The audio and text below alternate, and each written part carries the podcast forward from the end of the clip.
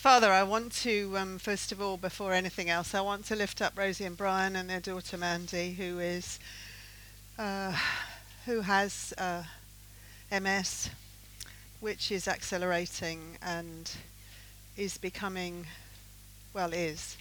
I don't even have the words, Lord, so you know.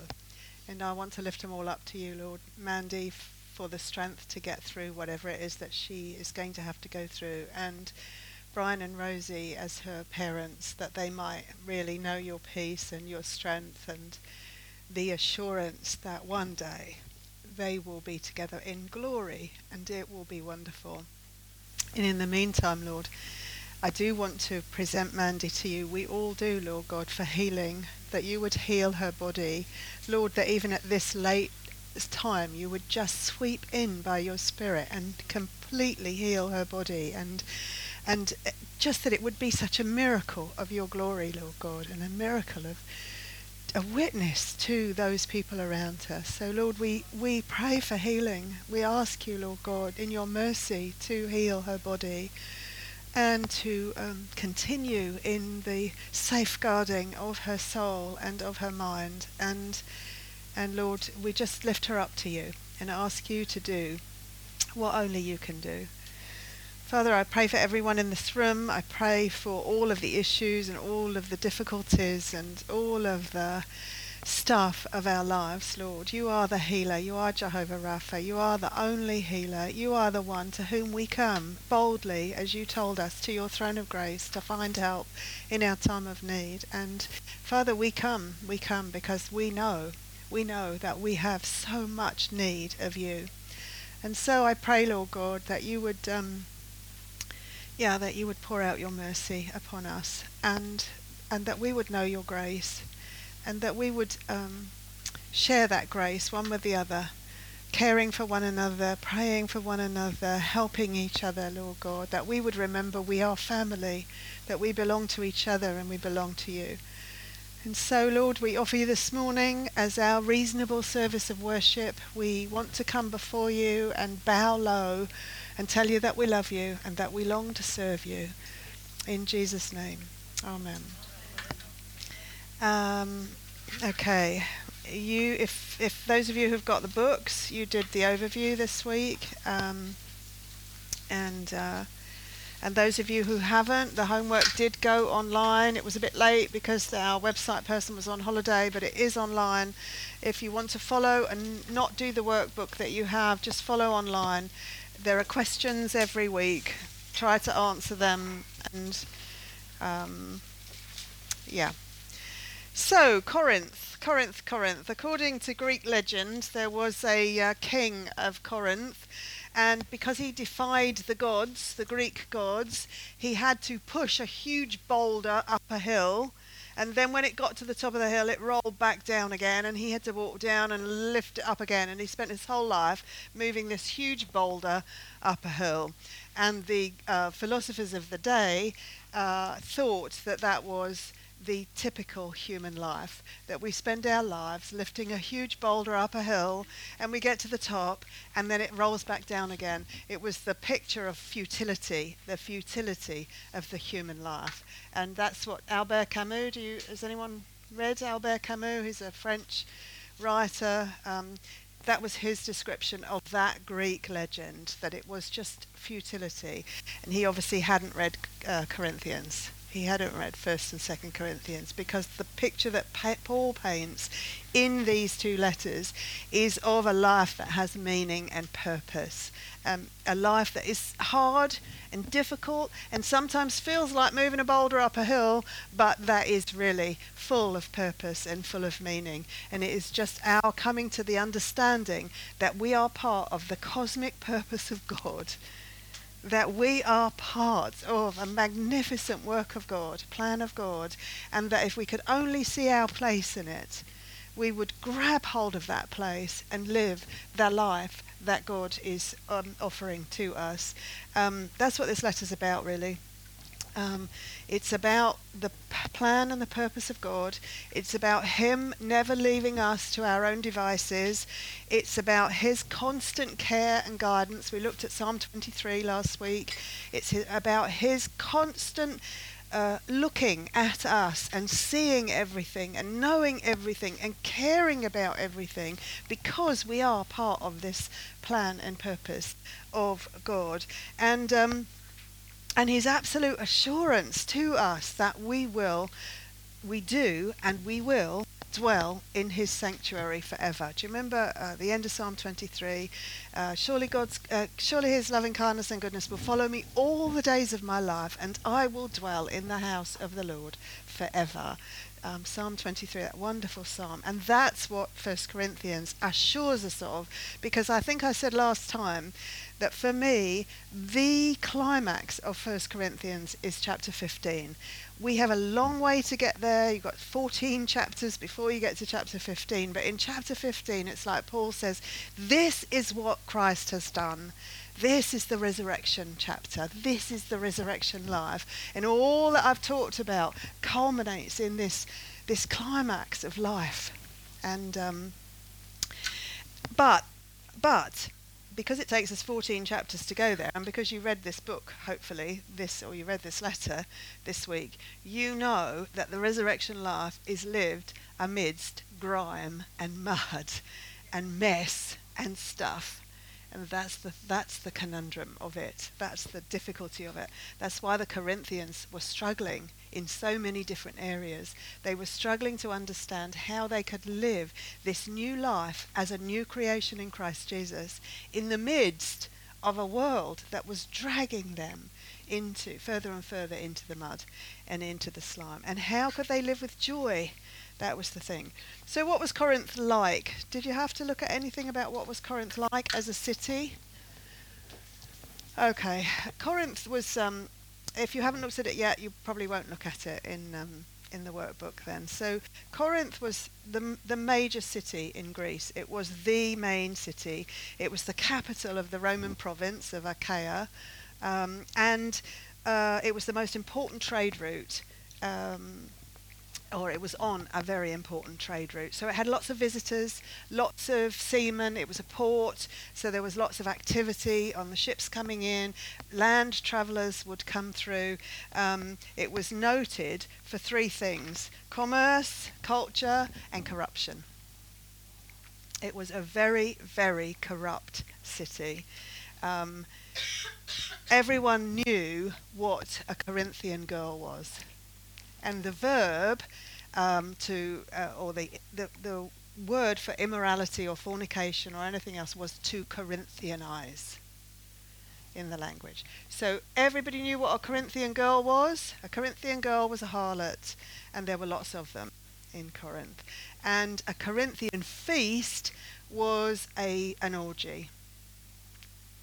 And those words were in common parlance. It was uh, a city with no morals and a very um, scandalous lifestyle. Okay, and then Paul arrived and preached the gospel, and people believed. And so the church began. But the church didn't get lifted up into heaven.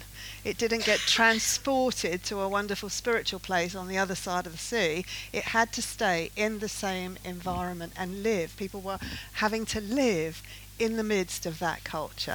And that's why I think it's such a fabulous book for us to study, because there's where we are.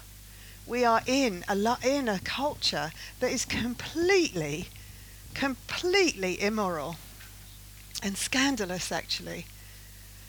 And at the same time, we've got a double standard in our press and in our. Um, I don't know how to describe it actually. You've read about the President's Club this time.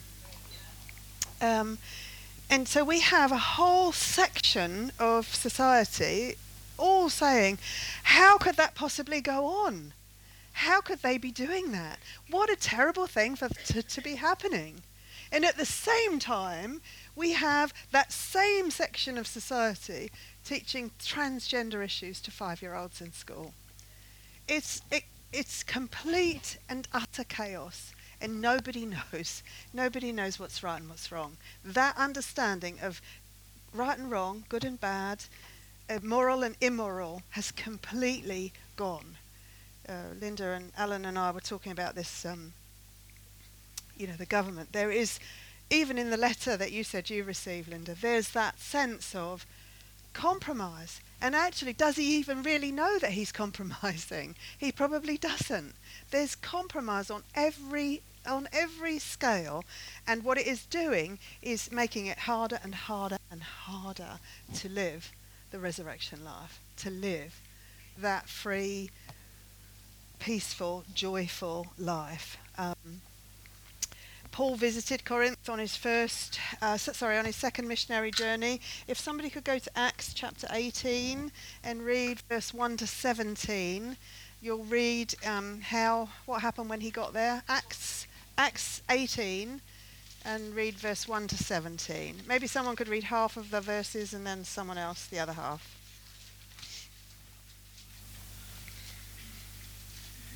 Acts 18 so, what you can see here is Paul's arrival in Corinth. He had to be encouraged by the Lord in a night vision because he was afraid, because there was a lot of opposition. You can see that the Greeks didn't much like his being there, either the Jews or the Gentiles, and there was a lot of kerfuffle. But he actually stayed about 18 months.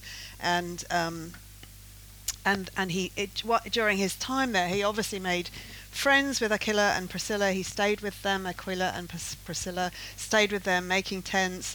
Um, and Silas and Timothy joined him, and then they all went on to Ephesus. And he left behind the church that he now writes to. That's the church that he. And if you look at uh, chapter 1 of 1 Corinthians, chapter 1, verse 4 to 7, what you see is that the church he left behind was very gifted in um, spiritual things. Look at um, chapter 1, verse 4 to 7. I thank my God always concerning you for the grace of God which was given you in Christ Jesus, that in everything you were enriched in him, in all speech and all knowledge, even as the testimony concerning Christ was confirmed in you, so that you are not lacking in any gift awaiting eagerly the revelation of our Lord Jesus Christ, who will also confirm you to the end, blameless in the day of the Lord Jesus. So these are a group of people that he left behind that he's now writing to, and they are spiritually gifted. They have everything that they need. And he so much so that he thanks God for them. So what Paul has seen in that church is an amazing work of God. He preached the gospel amidst a lot of chaos and, and opposition, so much so that he was frightened and about to go. And the Lord appeared to him and said, I've got many people in this city. And so he stays on, teaches them for 18 months. And in that time, he sees this church just grow out of nothing into a group of people who have every spiritual gift, who are enriched in everything. Um, and are not lacking. That's what he says in it. So that you are not lacking in any gift. So this is not a group of people that are not believers. This is a group of people who are definitely believers, and Paul has seen the work of God in them. So, you know, when we go on to talk about what was wrong with this church, and there's tons of stuff wrong with this church, we have to keep that in our mind. They were believers they were believers and the Holy Spirit had worked in them and given them everything. Um, so, um, Paul says to them, what does he say in verse 8 and 9? Who will also confirm you to the end, blameless in the day of our Lord Jesus. Paul was writing to them to assure them. That's how he opens. I'm writing to you. I know God is going to confirm you till the end, and that you're going to stand before him blameless. So before he, he hits them with everything that he knows about them that's wrong, he wants them to understand you are not who you were. You are a, a new creation. And, and I am confident that God will work in you until the end. So, what can we take from that? It applies to us, and yeah, yeah. And yes, he doesn't give up on us as we go astray. But you're all in the room. You're all studying the Word of God. So you're going to fall and you're going to fail, but you're going to pick yourself up and come back next Tuesday. And you've all decided, I want to know God through His Word. So actually, you are part of an elite, unique group of believers. Whether you know that or not, you are. You are not elite because God has made you elite, but you are separate to most believers because you have decided that what's most important for you is to know God through His Word and to grow in that knowledge. You want to be set free by the truth. You, you believe that you will be set free by the truth. You believe that you'll have joy and peace and all of those things as you come to know the truth. You are a unique group of believers. These Corinthians weren't. These Corinthians were not like you. They were not sitting down every day and reading their Bible, or at least having that desire to do so. They were not pitching up to a Bible study once a week. They were not doing an hour's homework every day or whatever it was that you did. They weren't doing that. These believers are like the believers in the church in our land who don't know the Bible, who don't do the right things, who don't give themselves to study the word, who don't pray unceasingly, who don't do those things. So, what can we know? I mean, we can know these things about ourselves that He will confirm us blameless to the end. Well, that's a given. You've been here long enough to know that. So, if you're worried about your salvation, get before the Lord and confess what it is that you're doing that you know is wrong because that is the only reason you would have a doubt about your salvation once you've started to read the Bible. If you read the Bible and if you believe it and if you decide, I want to know God through His Word and I'm determined to submit my will to His when I see a difference, then you can be sure. If there's any doubt about your salvation, it has come either from the enemy or because there is an area in your life that you have not submitted. Because the truth is, if you've believed in the Lord Jesus, you will be blameless when you stand before him. You will be complete. You will be finished. In fact, you are already complete in him. Now, just take think about that and think about the, the church that he's writing to, the church that he goes on to say what he's heard about them, and think about what do you think then is our place why, if we are this unique group of Christians, and I'm not trying to make out, us out to something that we're not, we are blessed because we have been led into the Word of God. But if you have been led into the Word of God, what do you think is your place? Why are you studying Corinthians? Why are you why are you here, do you think? That you can spread and share what you know and that you can look with grace and mercy and compassion on those people who believe in the Lord Jesus but have no assurance of salvation because they don't know His Word, who are living in sin because they have never been told that's not right. Because they are part of a church, a, a, a nationwide church, let's say, that says it's okay to not be married and live together, that says it's okay to be in a homosexual relationship, that says it's okay to commit adultery, that says all of those things are okay. So our role in this is to be able to say with grace, it's not okay to live that way. Because if you live that way, you are never fulfilling the purpose for which God has called you. And you will know no joy and no peace and no blessing throughout this life. So, um, he's writing to people he knows are believers, but he knows they're not living like believers. And God told him to write this letter. And he told him to begin it with, The God who has called you will confirm you to the end and he told him to end it with the resurrection chapter. If you want to tell anybody about the resurrection, if you want to read about the resurrection of Christ, this is the chapter that you read. And he wrote this letter to a group of people who are even sleeping with their father's wives. It's like you can't even imagine it. You can imagine him writing it to us because we're all like really super spiritual doing the right thing. But you can't imagine him writing it to the worst church you can picture in your mind and that's who he writes it to. So, what does that cause us to think about?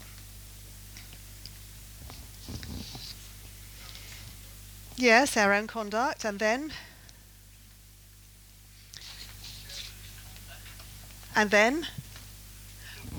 your attitude to people who don't live the way you think they should live or the way the Bible says they should live. What is your attitude? Exactly. But but what you see here is Paul confronts their sin, but there's no judgment in it. It's basically, don't you know? Don't you know this is this is what we're supposed to be doing? Don't you know that? It's almost an incredulous wow, haven't you got that yet? You know, this you're missing out on so much. Well, I don't think that's often our attitude. Is it? Is it your attitude? Because Mm. Mm. Mm. It's just the way of the world now. Mm. You, can't, you can't say to somebody, you know, you should be doing this because they don't like it, they Mm, mm, mm.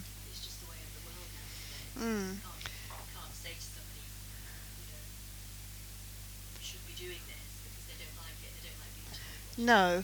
No, but I'm talking about within the church now. I'm not talking about outside. I'm talking about within the church, people who call themselves believers.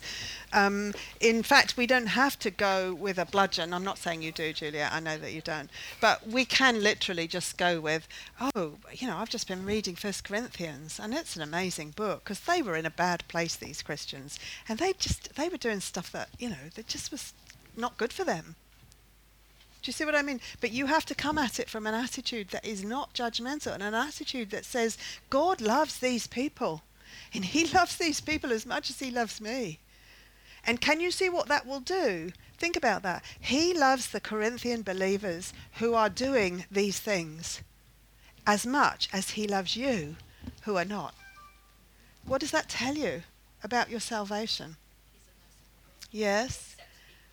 And it is not dependent on what you do. Your salvation is not dependent on what you do. It's totally on God's grace. It matters how you live, of course, because you are part of a plan and a purpose of God to show the glory of God and the, and the magnificence of God while you're still here. But your salvation does not depend on your behavior. I think it's an amazingly liberating understanding. Um, let's move on a little bit. So, um, what's the basis for all of this letter? What, what does he base the whole of this letter on? Yes. Um, I mean, he's writing to them to tell them off about some things that they're doing and to answer some questions on doctrine, which they, they've obviously written to him about. Um, but there's something, he, he bases everything on it. All his answers, all his um, correction, all his encouragement, it's all based on what? Yeah, what's it all based on? I said to you that there's a climax in this letter, and the climax is what he bases everything on. Love, yes, but what what what what's 1 Corinthians 15 about? It's about the resurrection. Everything in this letter is based on the truth that Jesus Christ is resurrected. And because he's resurrected, so are you. And so, what he's going to tell them, he's going to tell them off about things that he's doing. He's going to encourage them. But what he wants them to understand is the grace and the power of God that has been proven in the resurrection of Christ. Because if Christ is not resurrected, he says in chapter 15, your faith is in vain. Everything in this letter is based on the fact of Christ's resurrection, and Christ's resurrection promises you your resurrection because you are in Him and He is in you. So, do you see what I mean? Everything hinges on. Um, on the resurrection of Christ and the life of that resurrection that is given to those who put their trust in Him. Um, how does He tell them that they'll come to understand that life. Hello, Michelle. How, how does he tell them that they'll come to understand that life and the power of it and the grace of it? Can you remember from anything you've read? Because you read through the book this week. The cross, yes, but he, he, he's going to talk to them about something. He's going to talk to them about wisdom. And he's going to compare the world's wisdom to God's wisdom.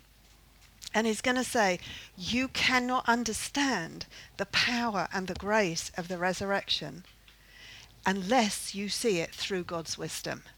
And the problem is, your wisdom, human wisdom, is the opposite. So you will not understand the power of the resurrection, the grace of the resurrection, the blessing of the resurrection. You will not understand it until you receive the wisdom of God. Look what he says in chapter 2. Yet we do not speak wisdom among those who are mature. A wisdom, however, sorry, yet we do speak wisdom among those who are mature. A wisdom, however, not of this age, nor of the rulers of this age who are passing away, but we speak wisdom in a mystery, the hidden wisdom which God predestined before the ages to our glory, the wisdom which none of the rulers of this age has understood. For if they had understood it, they would not have crucified the Lord of glory. But just as it is written, things which eye has not seen, and ear has not heard, and which have not entered the heart of man, all that God has prepared for those who love him. For to us God revealed them through the Spirit. For the Spirit searches all things, even the depths of God. For who among men knows the thoughts of a man except the Spirit of the man which is in him? Even so, the thoughts of God no one knows except the Spirit of God. Now we have received not the Spirit of the world, but the Spirit who is from God, so that we may know the things freely given to us by God, which things we also speak, not in words taught by human wisdom, but in those taught by the Spirit, combining spiritual thoughts with spiritual words. Now that's a complicated uh, reading it's a complicated way of saying it, but in essence, what is Paul saying there? You have to have the Spirit, but you've been given the Spirit. He's writing to people he knows have been given the Spirit. And, and what's he saying then?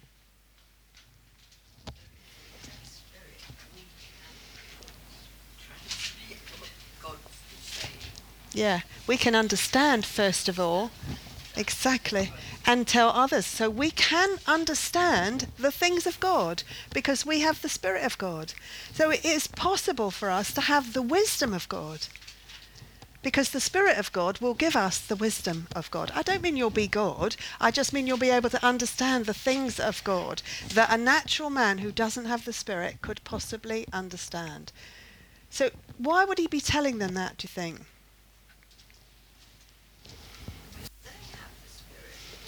Yes.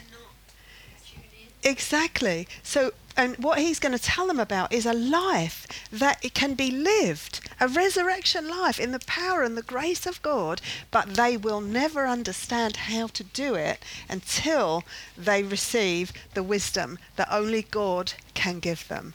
How does God give wisdom? Through his word and through his spirit giving us understanding of it. What does Proverbs say when you look at Proverbs chapter 2? How does it begin? Proverbs 2. Uh, I'll read it. Proverbs 2, verse 1 um, Proverbs 2, verse 1 My son, if you will receive my words and treasure my commandments within you, make your ear attentive to wisdom, incline your heart to understanding. For if you cry for discernment, lift your voice for understanding, if you seek her as silver and search for her as hidden treasures, then you will discern the fear of the Lord and discover the um, knowledge of God. What is wisdom? In its definition, what is wisdom? It's the correct use of knowledge. And what uh, the writer Solomon's saying in Proverbs, what Paul is saying is, without wisdom, you cannot live the life that God has given you. You cannot live it without wisdom. Now, just think about the Proverbs because God is an unchanging God. So, what he said through Solomon, he's going to say through Paul in a different way. In order to understand the wisdom of God, you have to apply yourself to know God. You must know God. And the only way to know God is to apply yourself to search for Him like you would search for silver and hidden treasure. To really make it your business to search for that wisdom. And what and what he's doing is promising them, eye has not seen, nor mind conceived what God has in store for us. And he wants to encourage them. Go after that wisdom. And know this that the wisdom of God is foolishness to those who are perishing. The wisdom of God is the opposite to the world's wisdom. Now, if that's true, what must you and I do? We have to completely retrain our mind because we will not be able to understand anything about God until we've renewed our mind with the truth of who He is, asking the Spirit to give us understanding. Now, you see, this is where, where it comes to. This is a letter written to a group of believers who have every gift, but who have no wisdom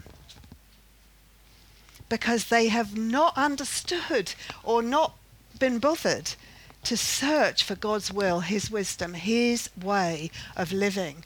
And so, consequently, they're trying to use the gifts that they know they have and add it to man's wisdom.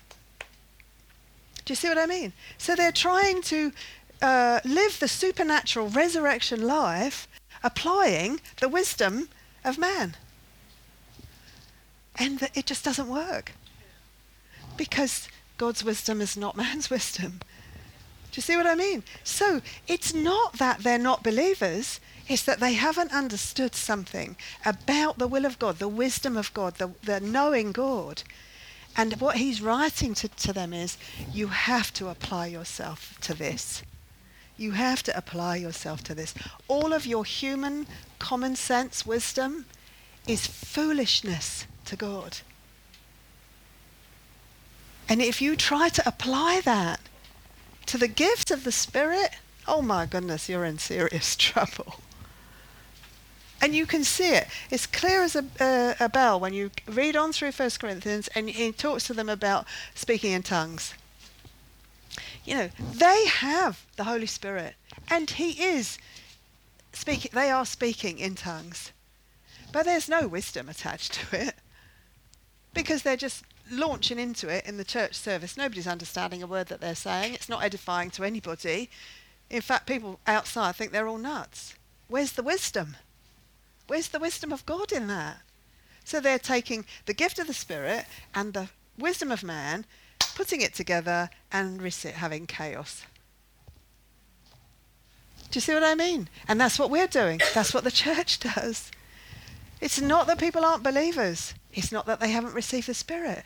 It's that they are applying the foolishness of man or the foolishness of God, man's wisdom, to the spiritual gift and ending up in chaos and confusion. That's within the church. I'm not talking about outside. And that's today. And that was then, and that's why this letter is so wonderful for today, because it really gives an insight into how we are to walk by the Spirit how we're to live the resurrection life, how we're to be in the purpose of God, and how we're to, to not just for ourselves, but for outside. So, how do you get the wisdom of God?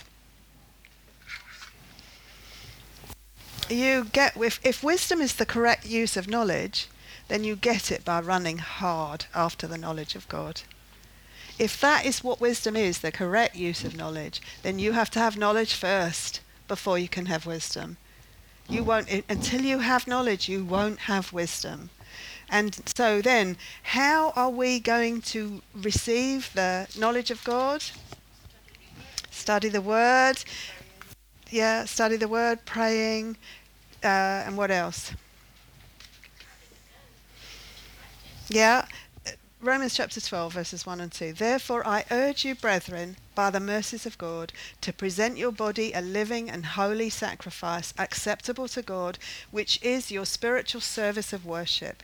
And do not be conformed to this world, but be transformed by the renewing of your mind, so that you may prove the will, what the will of God is, that which is good and acceptable and, per- and perfect. What is the will of God? It is the wisdom of God.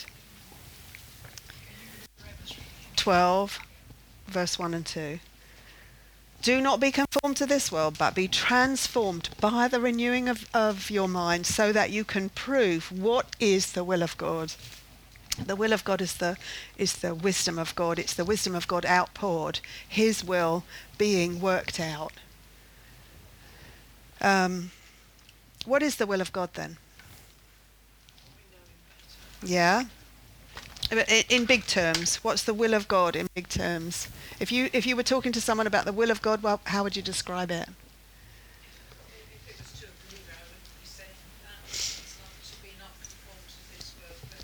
Yeah. Yes. Yes. Yes, that's true. But think about it in kind of bigger terms. What is the will of God?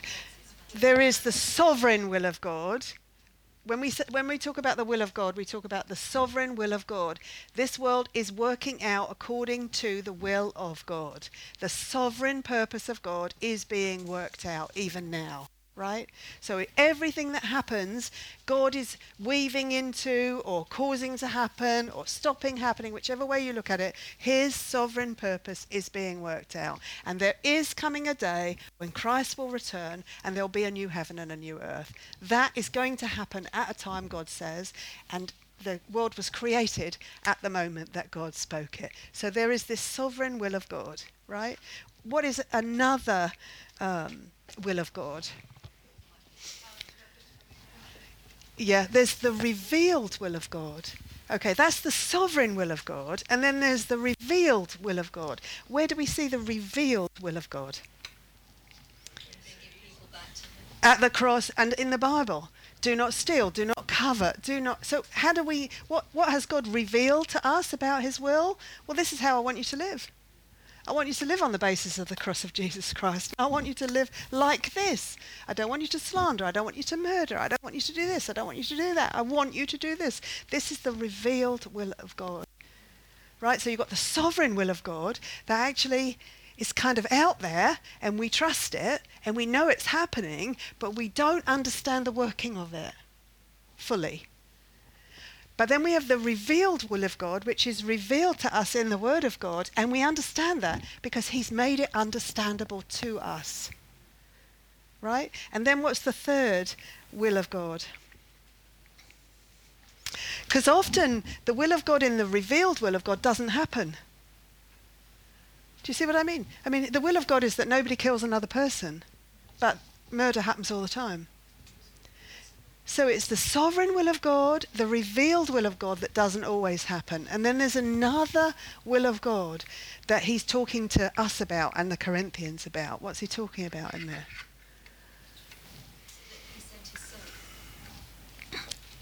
No, because that's part of the sovereign plan of God and also the revealed plan of God. So everything hinges on the cross. It does.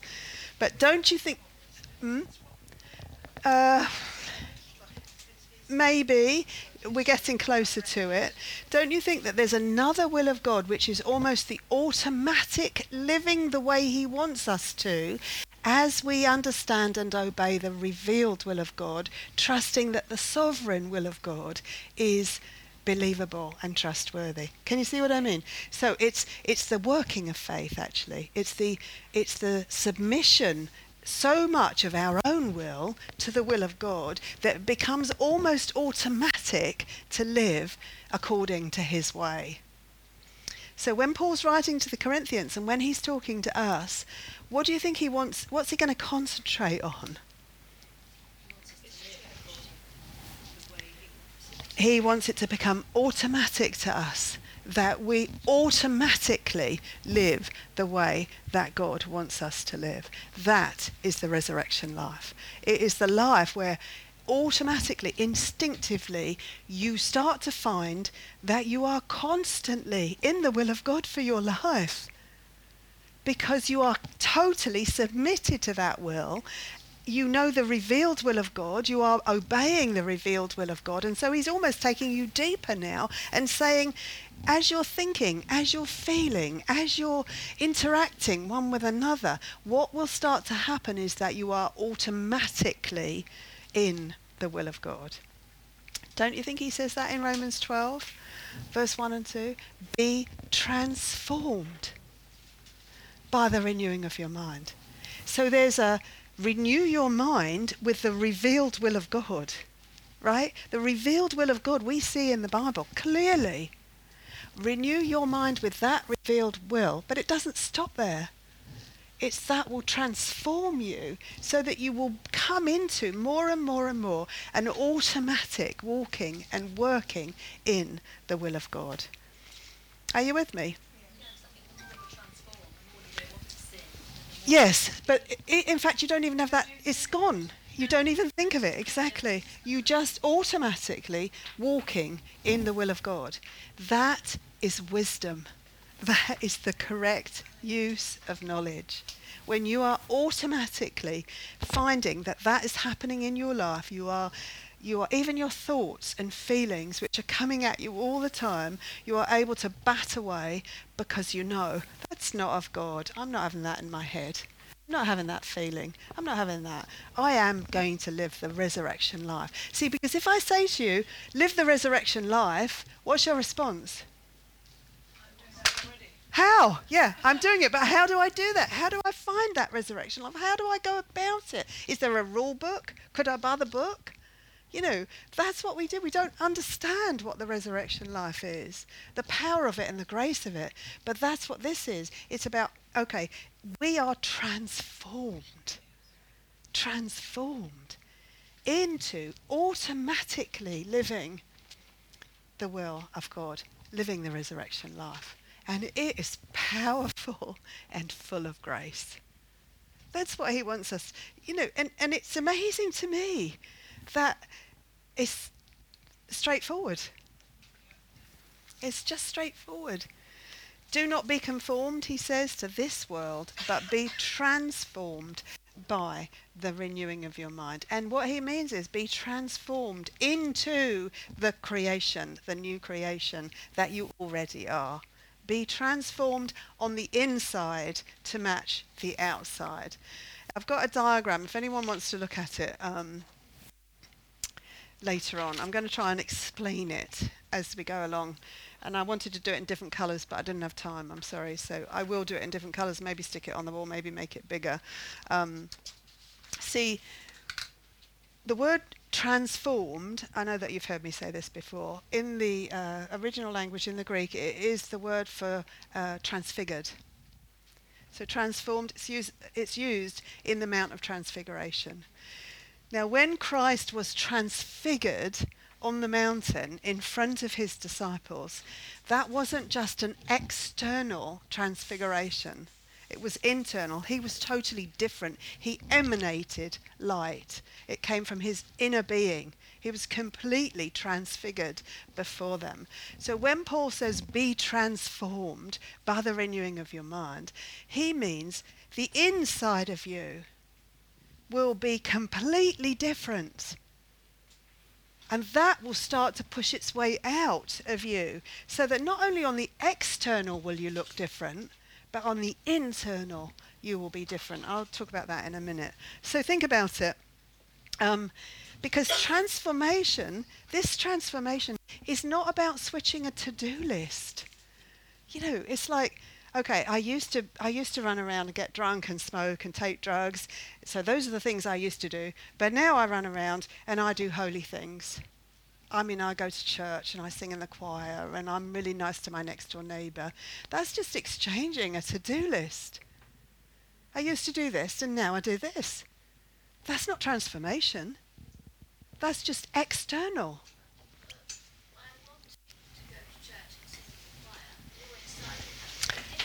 Exactly. But what he's saying, the transformation has to come first. And a lot of people think that being a Christian is the external change of to do lists. Well, no, it's because we don't understand, Suzanne. A lot of Christians don't understand. And that's this Christian. He doesn't want, in the Corinthian church, he doesn't want them just to switch a list of do and, do's and don'ts. He wants them to understand that in order to, to have the wisdom of God and to live the resurrection life, there has to be a complete transfiguration that goes on inside of you and that pushes itself out to the outside. Yeah. Exactly. Exactly. Exactly. Exactly.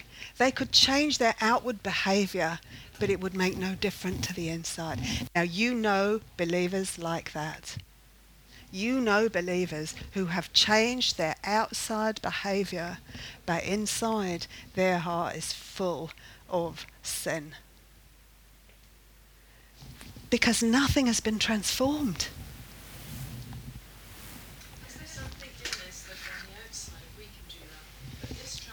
There you have it. Only God can do that. Exactly. That's it. It is. It is. It is. It is.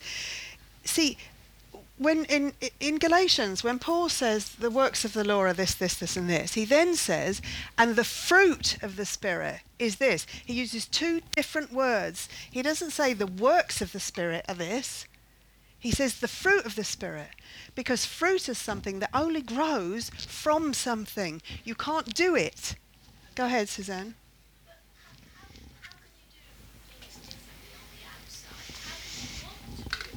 Yeah.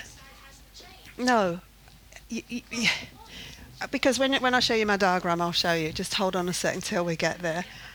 Well, but there's lots of people doing that. There's lots of people who have believed in Jesus. They go to church every week. They outwardly try to be good people, but inside there has been no real submission to the Lord Jesus. They are still on the throne of their life. They want what they want, and they will have what they want. And that just happens to have changed to now. It used to be to, to they didn't even think about it. But now they're going to church. They want to be seen as a spiritual, holy person. They want to be seen as a good person. They want all of that but it's but not coming from any change inside of them. And they may not necessarily have the Spirit, or they may, but they just haven't understood how that transformation works. Exactly, exactly. There are a lot of people pleasers in the church, and actually, we all have it. Don't kid yourself, you don't have that in you because you do. I have it in me.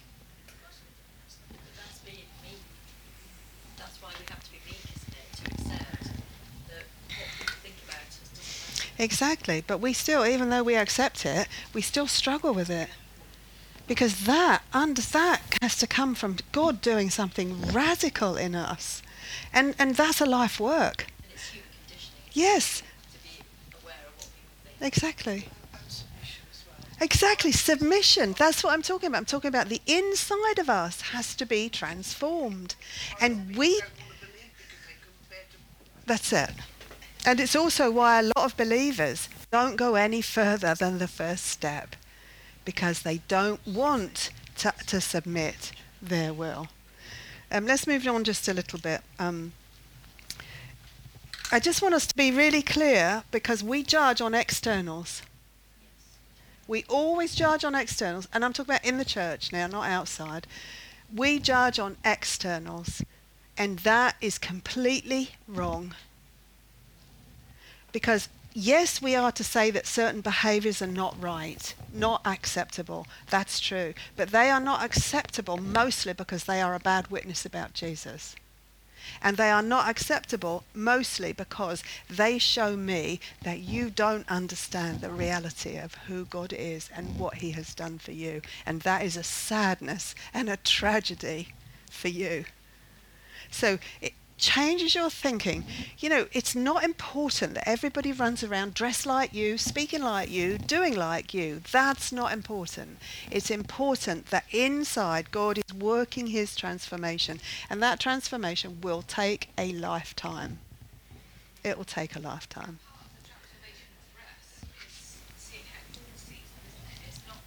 Exactly.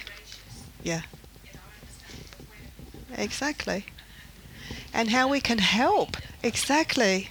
Exactly. How we can help them move one step closer to the, the blessing of transformation, of transfiguration. Who doesn't want that? Transfiguration to be happening.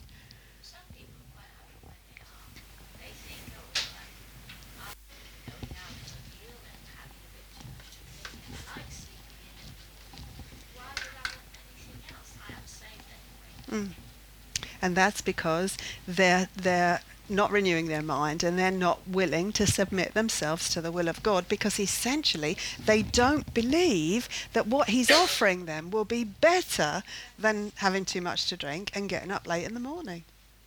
This is where it comes down to. It comes down to really how well do you know God? Because if you really know Him for who He is, there's nothing in your life that you would hold on to. Nothing. You would let go of everything so you can grab hold of Him. Yes, in Philippians, yeah. Mm. So, the Christian alternative to um, immoral behaviors is not a new list of morals. It isn't. It's not a don't do this and don't do that and do this and do that. The Christian alternative is your innermost being, your personality, your mind, your soul, the, the you that is you being transformed into the image of Jesus. That's what it is. And and you know, you can go along for quite a long time thinking, I know God's doing a lot of transforming work in me. And then suddenly up you'll come against something and you'll see it for what it is and it will make you so ashamed. You just will want rid of it. Because you won't be able to bear the thought that it is blocking your growth in your transformation. Um, and actually, when that's happening and you're walking in this sort of more and more automatic, what do you think is going to be your prevailing state of being? You're, you're voluntarily submitting yourself to the Lord. You thought it was slavery, but it ends up being freedom. It ends up being freedom. You thought that you were just going to be enslaved to God. And actually, the Bible talks about us being enslaved to righteousness, but it doesn't feel like slavery, it feels like freedom. Because you and I were created for that freedom. Yes.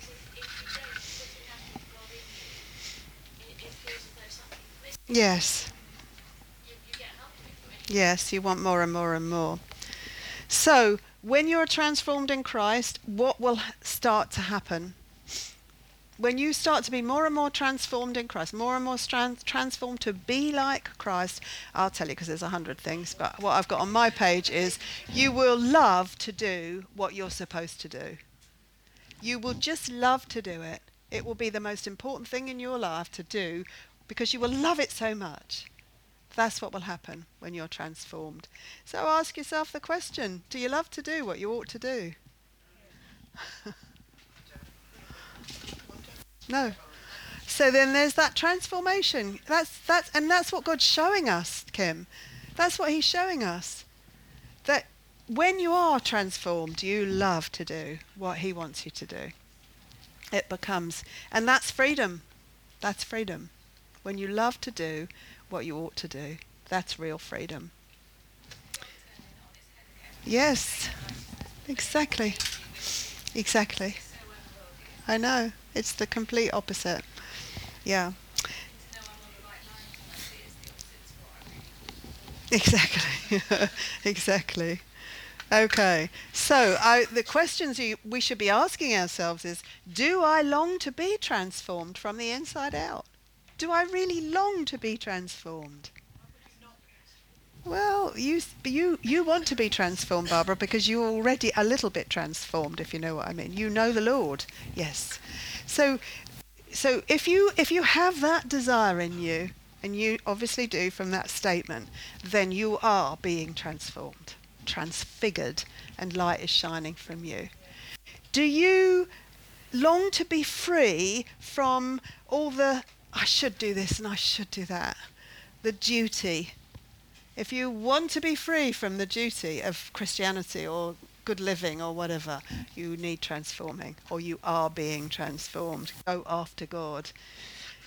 And if you long to offer up every part of your life, your body, as a living sacrifice, then you need to go after God. You need to go after Him. Yeah. The easier it is. Exactly, exactly, exactly. Yeah. Mm. Mm. Mm. now, before, every time before I read the word, yeah, you ask the Lord. say to the Holy mm. to God, and to Jesus, mm. let me have that understanding. Mm. Mm. Just, it is. It is. Um, actually, after the break, we'll talk about that. Paul talks about the spirit of the mind. So our mind is not just a computer. It has a will. And uh, that's really what led me into this diagram. Um, if you if you want to take a look, I you know I'm, I am going to put it on the wall because I'm really quite pleased with it. When it's painted up, it will look quite nice. Um, I didn't come up with it myself. I stole various bits of it.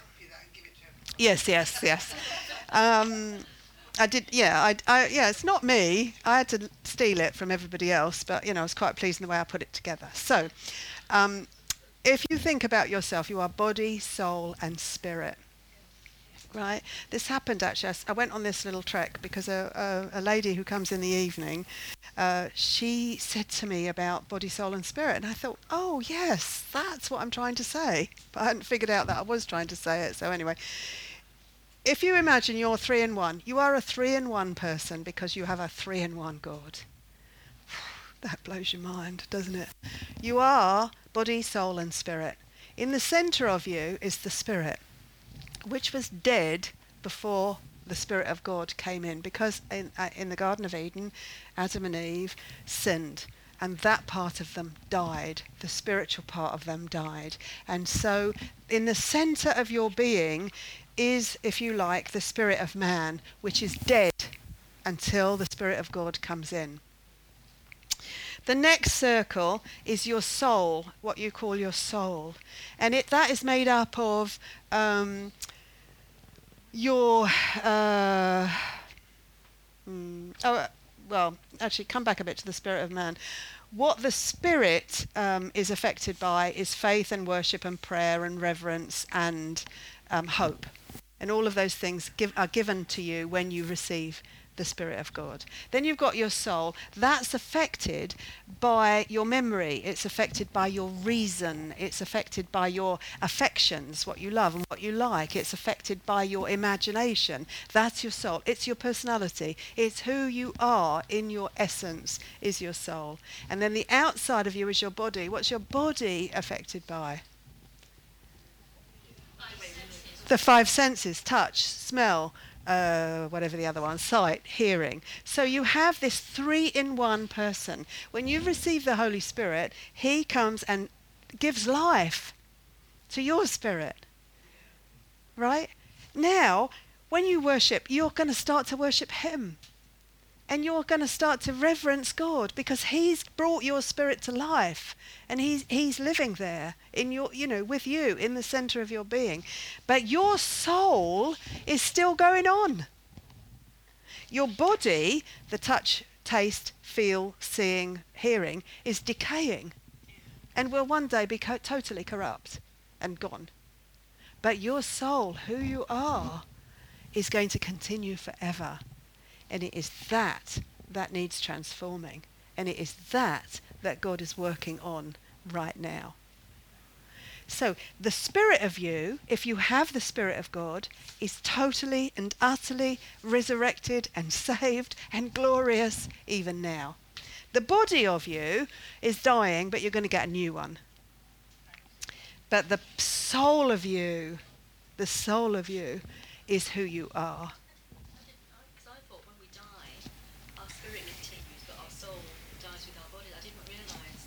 No. Yeah, who you are continues. So, why then? Think about it. It's reason and it's imagination and it's uh, your personality. All of that in your personality. That's what makes up who you are. That's what I'm saying. So if God wants to change you from the inside out, the Spirit has to work from the inside, and He can because you've received the Spirit of God. And He has to work from the outside by putting into your soul different things. And what Paul says is, be transformed. How?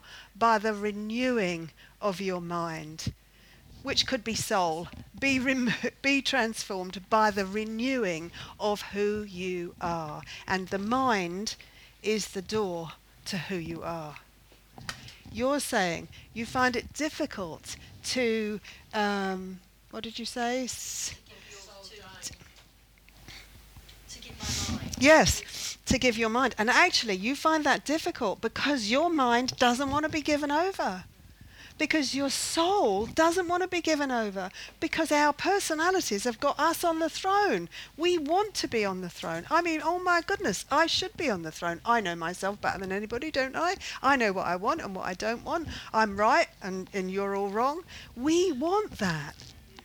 We want that. So we feed our soul. We feed it with our imaginations and our what we watch and what we read and what we think about. We're feeding our soul all the time. And so is the world. The world is feeding our soul all the time. May I ask a question? Is it wrong for us as Christians to use our imagination? No, no. No, God gave you your imagination. All of this is God given. He gave you your personality. He gave you your reason. He gave you imagination. He gave you all of that. But you said, thanks very much. I'm sitting on the throne of all this kingdom. And he's, of course, not you personally, Julia, all of us. Humanity said, thank you for this personality and this soul and this reason and this mind, which is super intelligent. I'm going to build a tower up to the heavens. I'm going to be like God.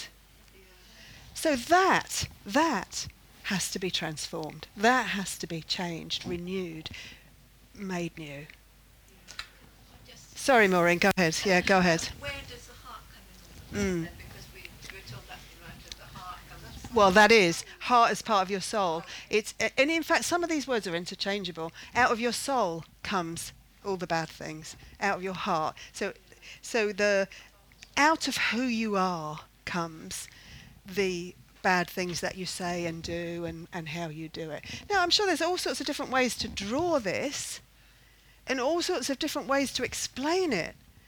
But it, we are born again in our spirit because we've received the Spirit of God. We are going to get a new body when we go to be with Him. Or He comes for us, you know what I mean, at the resurrection of our bodies. But this thing, the soul, that is affected by our imagination, by our thinking, by our feelings, by our emotions, that soul of us needs transforming. And that is the work. Philippians chapter 2, verse 12 and 13. Work out your salvation with fear and trembling, for it is God who is at work in you to will and to act. That soul needs to be submitted to God. You need to submit your mind. You need to submit your imagination. You need to submit your feelings. You need to submit your heart. You need to submit all of it because your soul has its own will because it is used to its own way. And if you don't, and that, that transformation is why we're still here. One of the reasons. That as God is transforming us from the inside out and from the outside in, we are witnessing to the fact that something bigger than us is happening.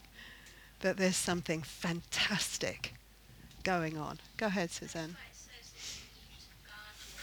Yes,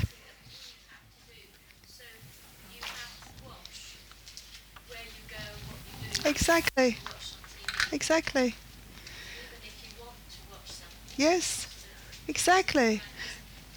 not everything's Exactly. You know, mind, heart, soul, I think they're all interchangeable in different places. Anyway, we're going to take a break because I need coffee. Uh, from duty, from the should, I should be doing this and I should be doing that. From the duty of. Oh, Father, thank you that um, you will unravel all of this. Thank you, Lord, that it's hard. It's hard to understand and hard to see how it all works because we've been used to thinking about things with our words and our way of understanding, and it may not exactly match this, Lord God, and I may not have it exactly right. Thank you, Lord. Thank you that for that understanding that we none of us have everything exactly right. So I praise you, Lord, and ask you to, by your Spirit to give us the wisdom that we need to sift through all of the information and to see the truth that is shining in the center of it. And I ask, Lord God, that you would show me, as I'm the one standing and speaking, you would show me anything that is slightly wrong wrong, and so that I would have the opportunity to change it or to modify it, Lord God. And I praise you because there's such freedom in that, Lord. I thank you. So we ask, Lord, I ask on behalf of all of us in the room that you will so fill us with your truth and your grace that we will hang on to freedom, Lord God, and want it with every part of our being, and know that that freedom only comes as we submit ourselves to you. So I praise you, Lord, and thank you for what you will do in Jesus' name. Amen.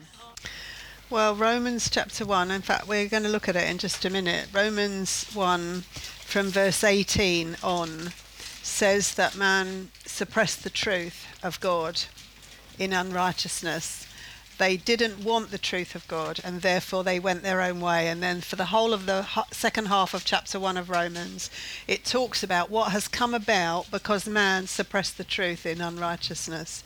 Um, and what has come about is all of the depravity and immorality and evil and wickedness of man.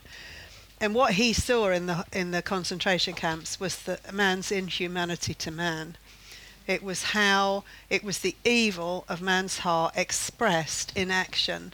That's what he saw in the concentration camps.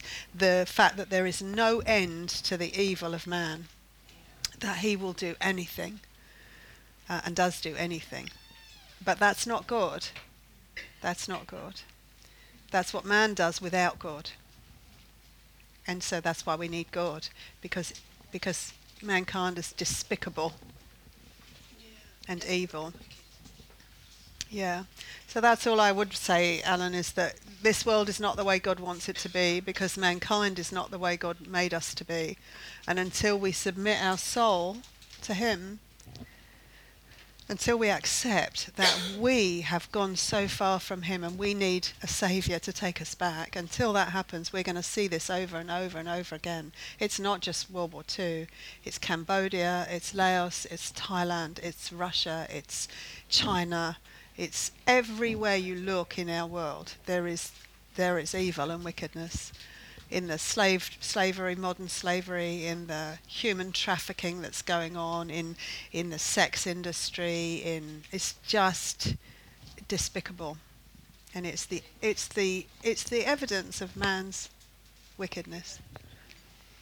And really, that's why we need God, not why we should say where is God, but that's why we need God. So yeah.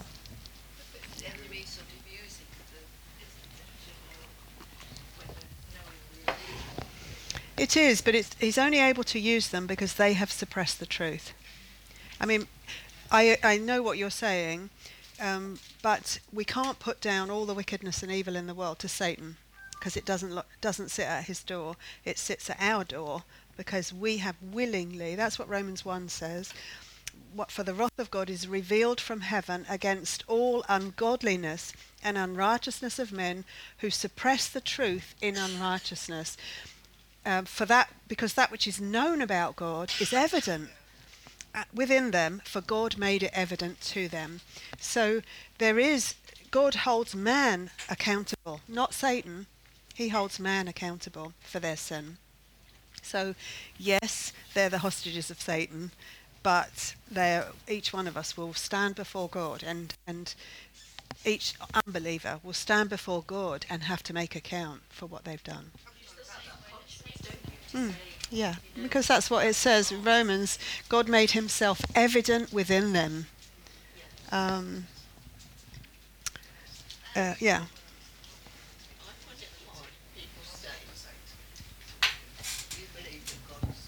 Yeah.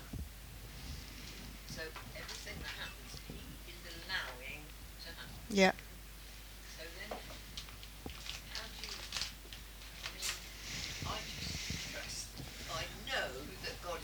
Yeah. And I know that if he's allowed it to happen, well, it's all part of this mm. tapestry that he's mm. Mm. Mm. It's hard to put that over to somebody else. Mm-hmm. It's because they believe that there's always got to be a happy ending, no matter how bad we are. So people believe in their minds that if God, if God is good, then nothing bad could possibly happen, because for them, God being good and man being responsible just can't go together. So um, what would they want to happen? See, that's what I do with people. I say to them, okay, so what would you want God to do? What would you, what would your God do with this world? And what they end up doing is personalizing everything because they're coming from their own viewpoint. So they'd say, well, I want him to um, stop the war over here. Um, well, so what about the war over there? And, and what about the fact that there are two opinions? And what about this religion and that religion and that religion that say kill each other and blah, blah, blah? What would you do about that? And so it, once you really think about it, you either have a planet of robots where God just comes in, or you have man's free will. And as soon as you have man's free will, you have a problem because man chooses evil. Yeah, that's what we are just saying. Yeah. So as soon as you have free will, you have evil. Now you either remove free will and say God's going to make everything happen, or you have free will and God is sovereign and is working things out and has reached into this cauldron of evil and wickedness and given us a saviour who has actually come into this cauldron and lived in this mess in order to pull us out. It's hard though. It's hard, Jenny, isn't it? It's hard. Not Yeah. I don't actually know. I don't know. I haven't read too much about him. It sounds like he might have been because I think I read something about him being a Christian. Cyril Regis, he was a footballer. He was. Yeah, Alan says he's a Luton supporter. So, yeah. Yeah. But you see that showed him well as an example because he suffered. And well, he was black and he was a footballer. I got to shout something on the pitch and later it. But he was such a wonderful example of this wonderful leadership he showed. Mhm. Mm. Mm. Yeah. Yeah. Mm. Okay, so we're back into um, into First Corinthians. Although we haven't spent any time there, we're not going to spend too much time in First Corinthians. Um, it's just this understanding of what is going on and how we are to live the resurrection life. With that understanding, um, in chapter four of Ephesians, uh, verse four. Uh, sorry, chapter 4, verse 23, there's a sort of parallel phrase to Romans 12, 1 and 2, and where Paul says, Be renewed in the spirit of your minds. And so what he's saying is, your mind is not just a computer, a sophisticated computer, it actually has a mindset, it has a viewpoint, it has a, a you know, an attitude. So that's why I'm saying that your mind is your soul in a lot of these things. It's an interchangeable thing. 4, verse 23. Um, uh, and so actually that answers, uh, when you think about it, if your mind is synonymous with your soul, or even if you don't want to do that, if you want to say your mind is your mind, you have to accept that your mind has a mindset, it has a viewpoint, it has an attitude. It's not just a computer with information. You, you make uh, uh, what do you call it? Conclusions. You take conclusions from the information in your mind, and that is your attitude or your mindset or your viewpoint. And so, when you think about it, it's not a lack of education or information that makes people what they are. It's their attitude that makes people what they are because it's their attitude that determines what they do with the information that comes into their mind. So, when you know that, you understand what Paul means in Romans chapter 1, um, verse 28. And just as they did not see fit to acknowledge God any longer, God gave them over to a depraved mind to do those things which are not proper, being filled with all unrighteousness, wickedness, greed, evil, full of envy, murder, strife, deceit, malice. And so he's going to go on. Because mankind refuses to acknowledge God, God is allowing, gives them over to what they want. And that's what they want. All the way through, as I said to Alan just now, down through the second half of Romans chapter 1, you get the opposite of. In, in Romans chapter 1, 16 and 17, you, you read, For I am not ashamed of the gospel, for it is the power of God unto salvation for all who believe, to the Jew first and also to the Gentile, Gentile for in it the righteousness of God is revealed, uh, just as it is written. Uh, no, is that it? And the man shall, from faith to faith. But then straight away, in verse 18, he says, For the wrath of God is being poured out. And the wrath of God is involved in this understanding that if you refuse to acknowledge God, He will give you over to all of your own attitudes and passions and mindset. Um, now think about it think about it. He's describing a very wicked society. What he's talking about in Romans 1 is um, professing to be wise, they became foolish and exchanged the glory of the incorruptible God for an image in the form of corruptible man. Therefore, God gave them over to the lusts of their hearts, to impurity, so that their bodies would be dishonored among them. They exchanged the truth of God for a lie and worshipped and served the creature rather than the crea- Creator. For this reason, God gave them over to degrading passions, for their women exchanged the natural function for that which is unnatural. And in the same way, also the men abandoned abandoned the natural function of the women and burned in their desire toward one another, men with men, committing indecent acts and receiving in their own persons the due penalty of their error. And then on and on to the end of the chapter, he will start to talk about. Uh, all the different ways and means of evil. And he, all of it is because they refuse to acknowledge that God is God right from verse 18 all the way down. They suppress the truth in unrighteousness. They worship the creature and not the creator. They will not acknowledge God. Now, think about my little diagram. Your soul is receiving information your mind is receiving information. You have your own feelings, you have your own memories, you have your own everything going on in your soul, you have your own personality, you have the genetic bent of your personality, all of that going on. And what God is saying to you in there is, Will you acknowledge me as God? Because if you don't acknowledge me as God, you are worshipping the creature rather than the creator.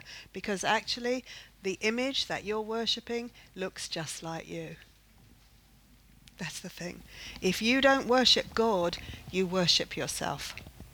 You may uh, have little idols that you, you know, have in the form of animals or birds, or which you can go overseas and see that. You may, but essentially, you are deciding, I will do what I want to do with what I have. Why is it, do you think, that, uh, I mean, we live in a, we have lived in a society in our lifetime, at least those of us who were born this side of the World War II, um, we've, we've lived a long time without having to see too much of the evil in the world because we've lived in a place that has been easy in some ways. We've had the National Health Service, we've had education, we've had this, we've had that, we've had the other thing. And so we've come on and we've been allowed to be deceived into thinking that we're good people.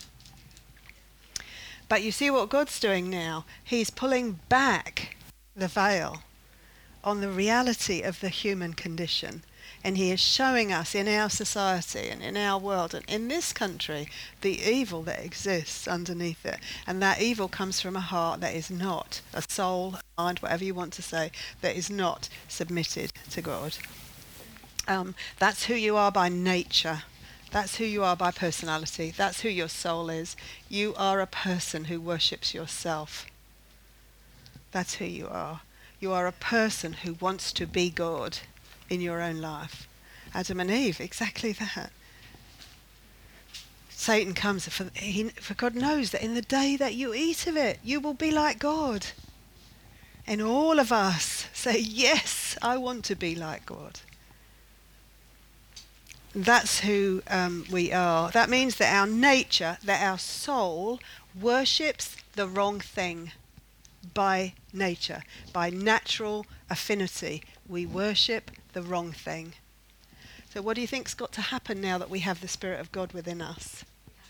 We have to change our attitude. We have to change our mind. We have to change our mindset. We have to change everything about us. We have to, we have to decide between emotions. We have to decide whether this is right thinking or that is right thinking, whether it's right to feel like this about another person or whether I shouldn't. We have to make choice upon choice upon choice upon choice. What chance do you think you would have if God left you to your own devices to do that? You'd just, exactly, exactly. And so that's the beauty of it. That's the beauty of it. That God works from the inside out and from the outside in.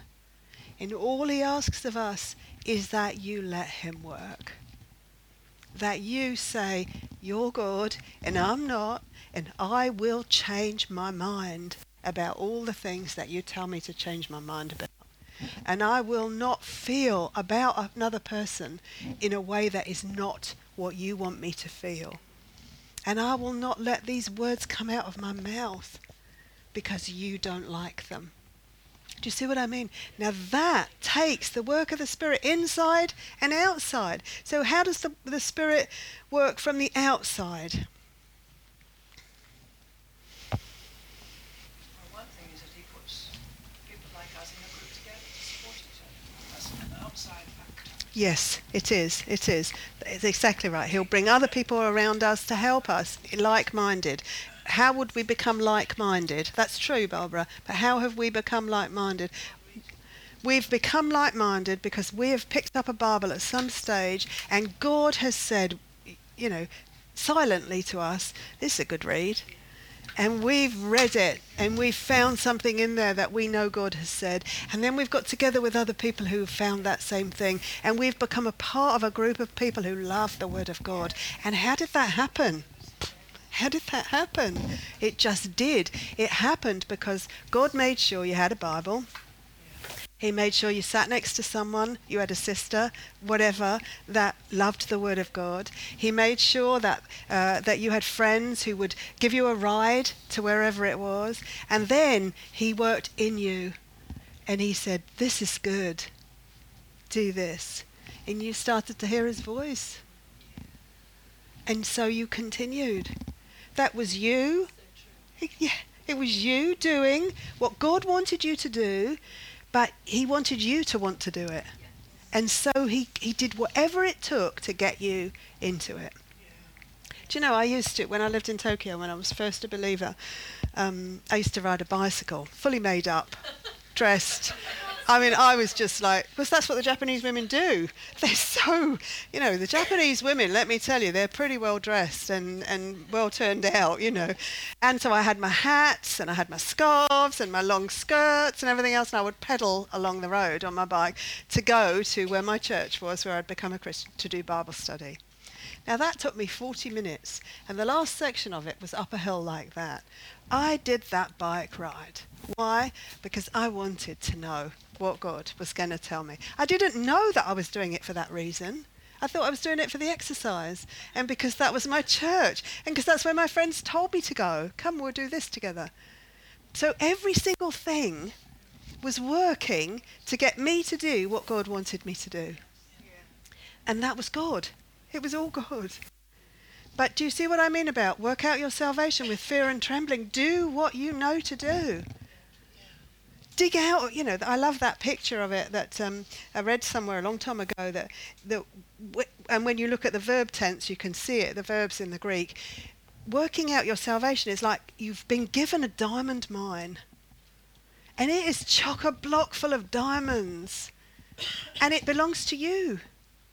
And God's saying, get down that mine and dig out of it as much as you can. And what He's expecting you to say is, you don't have to tell me twice. I want those diamonds.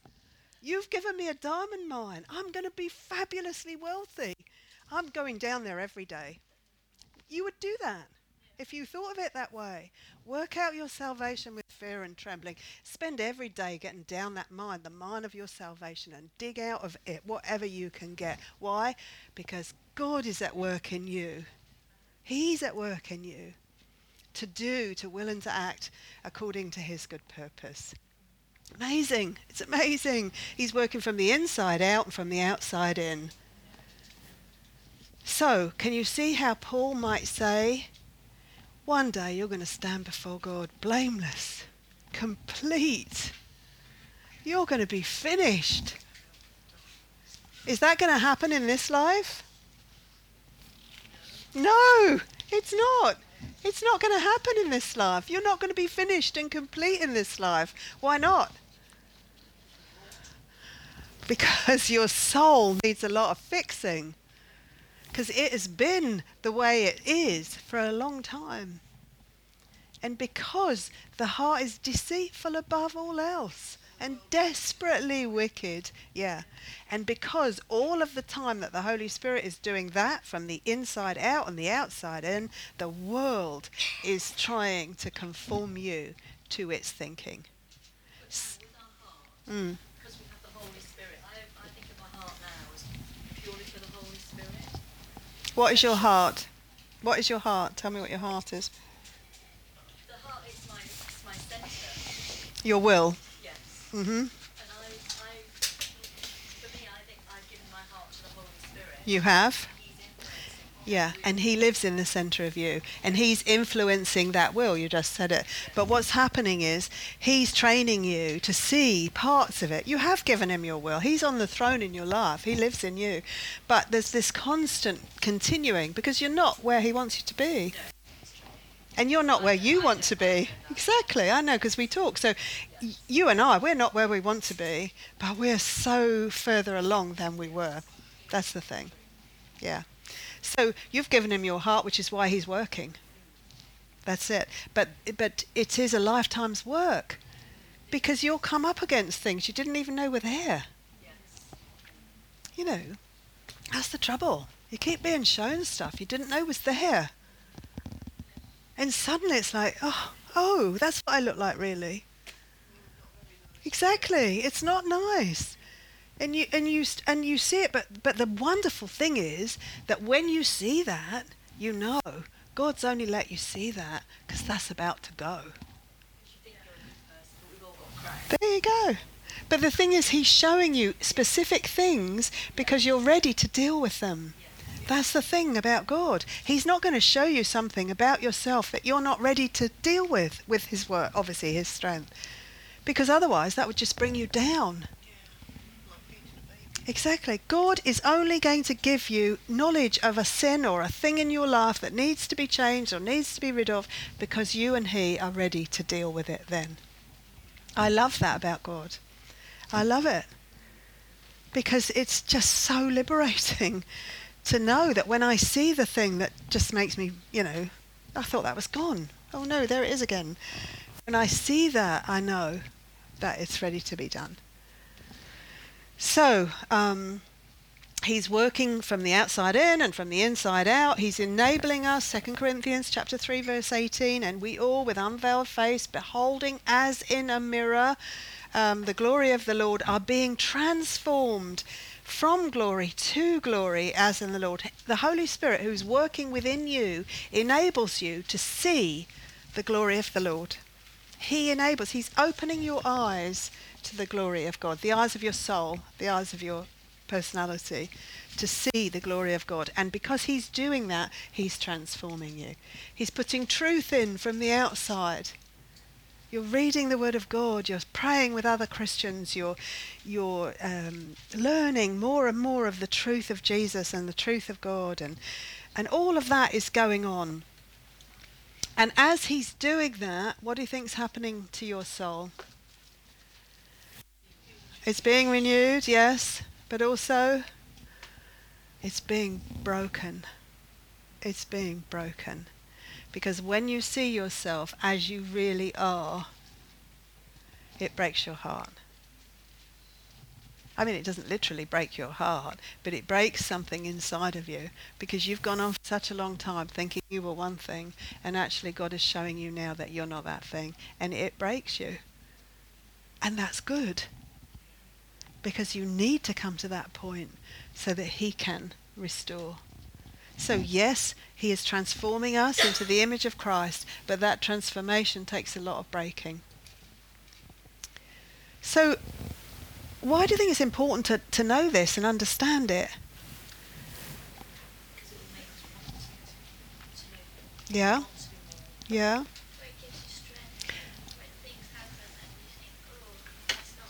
Yeah. There you go. Yeah, exactly.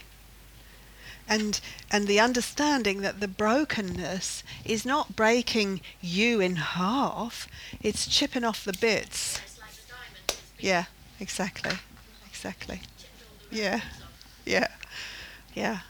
And you've obviously got far more rough bits than me. I think we'll have to work on that one out. Definitely, we will. Definitely, the Lord will work on that one. Okay, so when you know that this is happening, when you know that God's working from the inside out and from the outside in, and He's doing everything in your life to bring you to a greater knowledge of Him so that He can transform you, so that you can actually live with the wisdom of God in your life, so that you can understand the will of God and live in the will of God, what is that going to result in in you? What are you going to want to do? Love him more. You're going to want to do more and more and more and more and more, aren't you? You're going to want to just go on faster and faster. I want more and more and more. You know, let's get rid of this thing, Lord, because it's just getting in the way. I want to spend more time here. I'm not talking about Bible study. I'm talking about just more time learning more about who you are, living for you, understanding, you know, having that wisdom to live the way you want me to live, to say what you want me to say, to think what you want me to think. You're just going to grab that because it's going to be so wonderful to you. Talking about, um, as you just did, about uh, things that you have to set aside or Mm. come into it. Mm. I think very recently um, came across this, the Lord put this in my heart. Well, I became a grandmother about three and a bit years ago. And I was just, well, you knew what it was like. Making Mm. grandchildren, you know. It was just all consuming. Mm.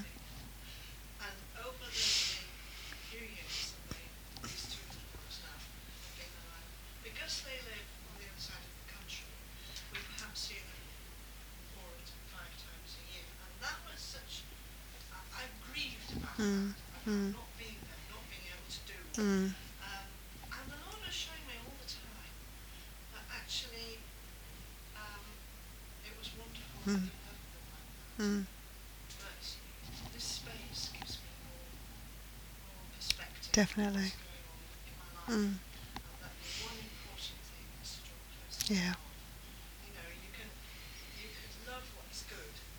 but He's the best. Yeah.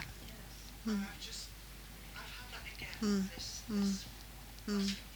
Mm. Yeah, absolutely. The other grandparents were younger than we are. And they've got close and they Yeah. are in, in almost daily attendance. Yeah. now that Mm. Nurseries have started, Mm. work started. Mm. And at first I Mm. Mm. Mm. was not quite jealous, but Yeah, I know what you mean. I Yeah. wanted to be able to do it. And then I knew that I, at my age, I wouldn't have been able to put in Mm. time. Mm. But you I teach know. people Yes. time. Yes. And actually, that's good. And that you can be thankful that the other grandparents are there to do it for. Mm. And it's been such a, Yeah. a, a process. Yeah. It's a great example, Linda. Yeah. No, it's a good example. It is a good example. Yeah. Yeah. Yeah. Still working. So, um, so knowing this, then knowing he's working from the outside in and from the inside out, um, what are you going to do actually? Because we're doers, not not yeah. We're going to change your attitude. How are you going to change your attitude? Yeah. Yeah, you're going to pray, you're going to pray and ask the Holy Spirit to just keep on keeping on. Keep on keeping on. And you and that's going to be the focus of your prayers actually. It's going to be less about things and more about you take over, Lord. More about okay, so where where do we go from here? What happens next? How can I how can I best deal with this situation that will glorify you? How can I be? And and what happens is what Linda has just explained really well is that starts to happen in all of those various areas. That's what starts to happen. And it's not that you love them less, you love them exactly the same, but you understand that that's not where God wants you to be at this moment. Mm. You actually love them more because by getting closer to God, you get to love them. Yes, it's true. It's true. But it, it's this, yeah, it's this understanding that if I pray and go after the truth of God, then there's going to be a transformation within me. And I'm going to be more involved in the plan and the purpose of God for my life. And I'm going to be aware of it a lot more. And I'm going to start to live the resurrection life. That's what it is. The resurrection life is a life that is totally surrendered and submitted to the Lord. But it is understanding that you will never be perfect until you see Him face to face. You won't reach perfection in the body you're in. You just won't because the body that you're in is corrupting and is trying to take you with it. And the enemy that is still prowling around like a roaring lion is trying to take you with it. And the world, the world is seeking to conform you to its mold. You will never, ever be rid of those three enemies until you are with the Lord Jesus. But what God is doing is showing you how to fight and how to live strong in the midst of that. And that's what the Corinthians needed. They were in an evil and wicked society, and they needed to know how to live in the midst of it. How to live with joy and with peace and with strength and with grace and with truth, and how to live for God in the midst of that. And that's what we need, isn't it? We need to know how to live for God in the midst of the mess that we live in. Um, and there's all sorts of different ways. I'm sure if we went round, we could think of different ways. Read autobiographies, biographies of, of saints that have gone before us, people who have surrendered their lives to God. Get together with other believers. That's what you were saying, Barbara. Be encouraging one another. There's so many different ways. And in all of it, pray, pray, pray, pray, pray that the Lord will have his way. And understand that your soul does not want God on the throne. Your soul does not want God. Your, human, your humanity doesn't want God on the throne of your life. And so that will be a battle. It will be a battle.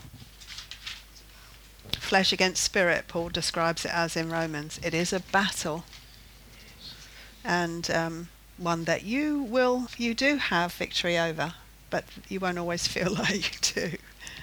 There's a poem I want to end with. It's um, it's uh, written by a woman called Kate Wilkinson, and it's quite an old poem. May the mind of Christ, my Saviour, it's called, and it's, um, yeah, it's so. May the mind of Christ, my Saviour, live in me from day to day, by His love and power controlling all I do and say. May the wor- word of God dwell richly in my heart from hour to hour, so that all may see I triumph only through his power. May the peace of God my Father rule my life in everything, that I may be calm to comfort sick and sorrowing. May the love of Jesus fill me as the waters fill the sea, him exalting, self abasing. This is victory. May I run the race before me, strong and brave to face the foe, looking only unto Jesus as I onward go. May his beauty rest upon me as I seek the lost to win, and may they forget the channel, seeing only him. I could um, give you a copy of that if you would like it. It's yes on Google. Kate Wilkinson, Kate B. Wilkinson, and it's called "May the Mind of Christ, My Saviour." Is it a hymn? Oh, there you go. See what I see how much I don't know. Do you? Wow, there you go.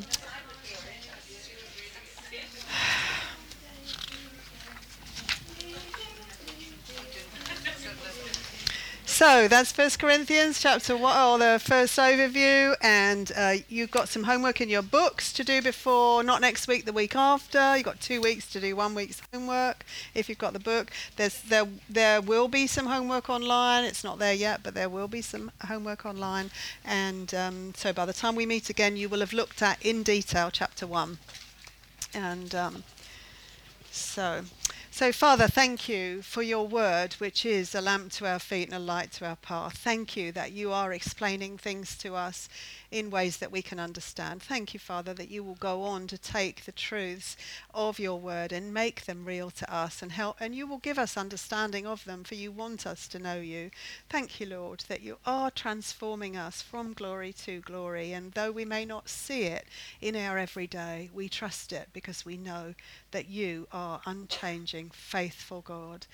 So, Lord, I pray as that uh, song goes, that hymn goes, I pray for that in my own life. I pray for that in the lives of everyone here, that we would truly uh, surrender ourselves to you for your glory, Lord God, but because we know that that is the absolute best for us. I thank you, Father, that, that you have worked it out that way, that your glory results in my joy. So, Lord, we praise you and we thank you in Jesus' name. Amen.